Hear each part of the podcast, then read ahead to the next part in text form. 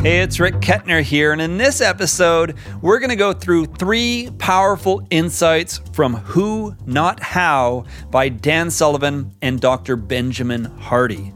This book is about how to achieve bigger goals through accelerating teamwork. So it's an absolute must-read for anyone out there that's trying to achieve everything all on their own. Not only does the book cover the benefits of collaborating with others, but it also provides practical tips for how to do so more effectively. Now, I was a member of Strategic Coach for a number of years, Dan Sullivan's entrepreneurial training program. And so when I heard this book was coming out, I was pretty excited to check it out. And needless to say, it doesn't disappoint. It's a great book and one that covers some very important and valuable information. So if you're a leader, founder, entrepreneur, or anybody else that wants to achieve greater results through collaboration with others, I recommend that you consider picking up a copy of Who Not How by Dan Sullivan and Dr. Benjamin Hardy. And to help you decide if it's right for you, let's dive into 3 of my favorite insights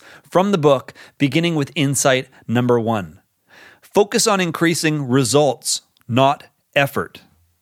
Having a great work ethic can be both a blessing and a curse. On the one hand, it can allow us to take greater action to move our business or our lives forward. And yet, on the other hand, it can make it all too easy to take on additional work and to try to do everything all by ourselves. This is a very common challenge with entrepreneurs and other people in business, because when really focused on our ability to get things done, we tend to try to do it ourselves. And I think part of this is because it's so easy to measure effort. It's very easy to tell if we're working harder, if we're getting more done on our own. And so we tend to focus on the hours we're putting in or what it is that we're personally accomplishing, because it is so easy to measure. And yet, what really matters in the world today are the results that we are producing for ourselves, for our team, for our customers, for our business. It's the results that are the real measure of success. Now, of course, there is a connection between the effort we put in and the results that we achieve. And this is especially true very early in business. We see a direct connection between increasing our effort and our ability to create greater results. But if all we do is focus on our effort as the primary measurement for success, then we're less likely to come up with new and interesting ways to produce greater results for our customers and for our business. So, a simple analogy to drive this home. Let's say that you're setting out to move dirt from pile A to pile B. Well, initially, if you're on your own, grabbing a shovel and increasing your personal effort to move dirt from A to B is going to produce better results. So we make this connection, and we see that putting in more effort is a great way to make sure that we're moving forward. But of course, if all we do is focus on effort, we're unlikely to think of new and more interesting and creative solutions for producing better results. So we need to shift our focus over to the results that we're trying to achieve, and this can ultimately allow us to think of solutions like hiring additional people to each grab a shovel, or better yet, we can get some heavy equipment and move the dirt in far fewer steps and accomplish the same results far more effectively. So with this in mind, we want to focus our attention on the results that we're trying to achieve rather than the individual effort or contribution that we're making. So with that in mind, let's continue on to insight number 2. Achieve more by thinking who, not how.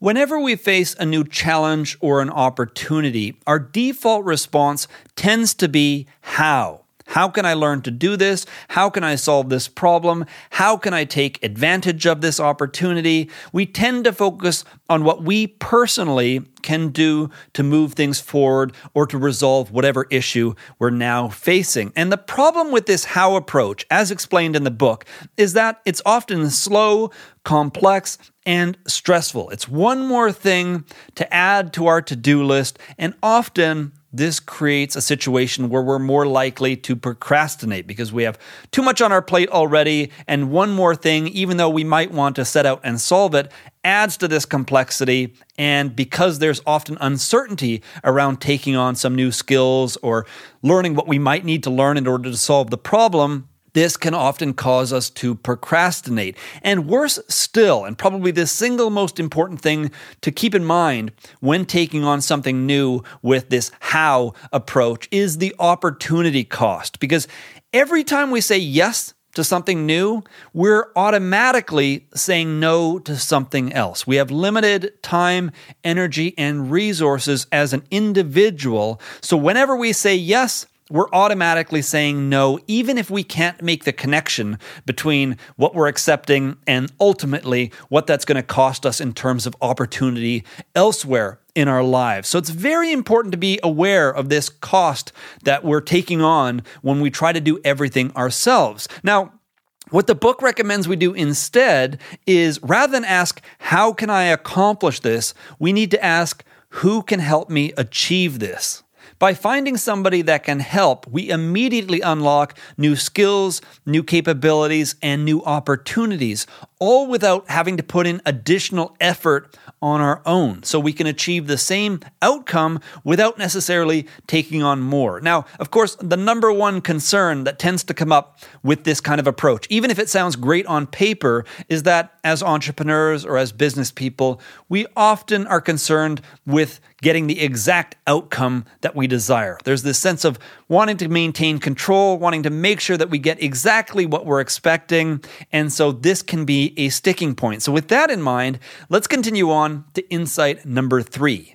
Define the vision and delegate the how. It's easy to assume that if we want to control the outcome, then we also need to control how that outcome is achieved. And yet, this turns out to not be the case. If we go back to that dirt analogy from earlier, so long as we're very clear on exactly what outcome we want to have happen, how that outcome is achieved is largely irrelevant. Now, this is one of the core messages in the book, and the book provides a lot of tools on exactly how to get total clarity in terms of what it is that you ultimately want as the outcome behind the project or the challenge or the opportunity that you might be facing. So you clarify the what, and you clarify the why, what it is that you're setting out to achieve and why that particular outcome is so important. And once you've clarified that, you hand it off to somebody else. You give them total freedom and autonomy when it comes to the how, because not only will this give them a better sense of accomplishment and enjoyment in taking on the project on their own, but often they will come up with a far superior and more effective solution. So going back to that dirt analogy, well, our own idea might have been just to get more shovels, whereas somebody else more experienced with the particular problem might realize that heavy equipment like a front-end loader is just a far more effective way to achieve the exact same result. So our role is to clarify the what and the why, and then we hand it off and we don't intervene. We give total control when it comes to how that outcome is achieved. Anyway, those are 3 of my favorite insights from the book. Let me quickly recap all 3 for you. Number 1, focus on increasing results, not effort. Number 2, achieve more by thinking who, not how. And number 3, define the vision and delegate the how.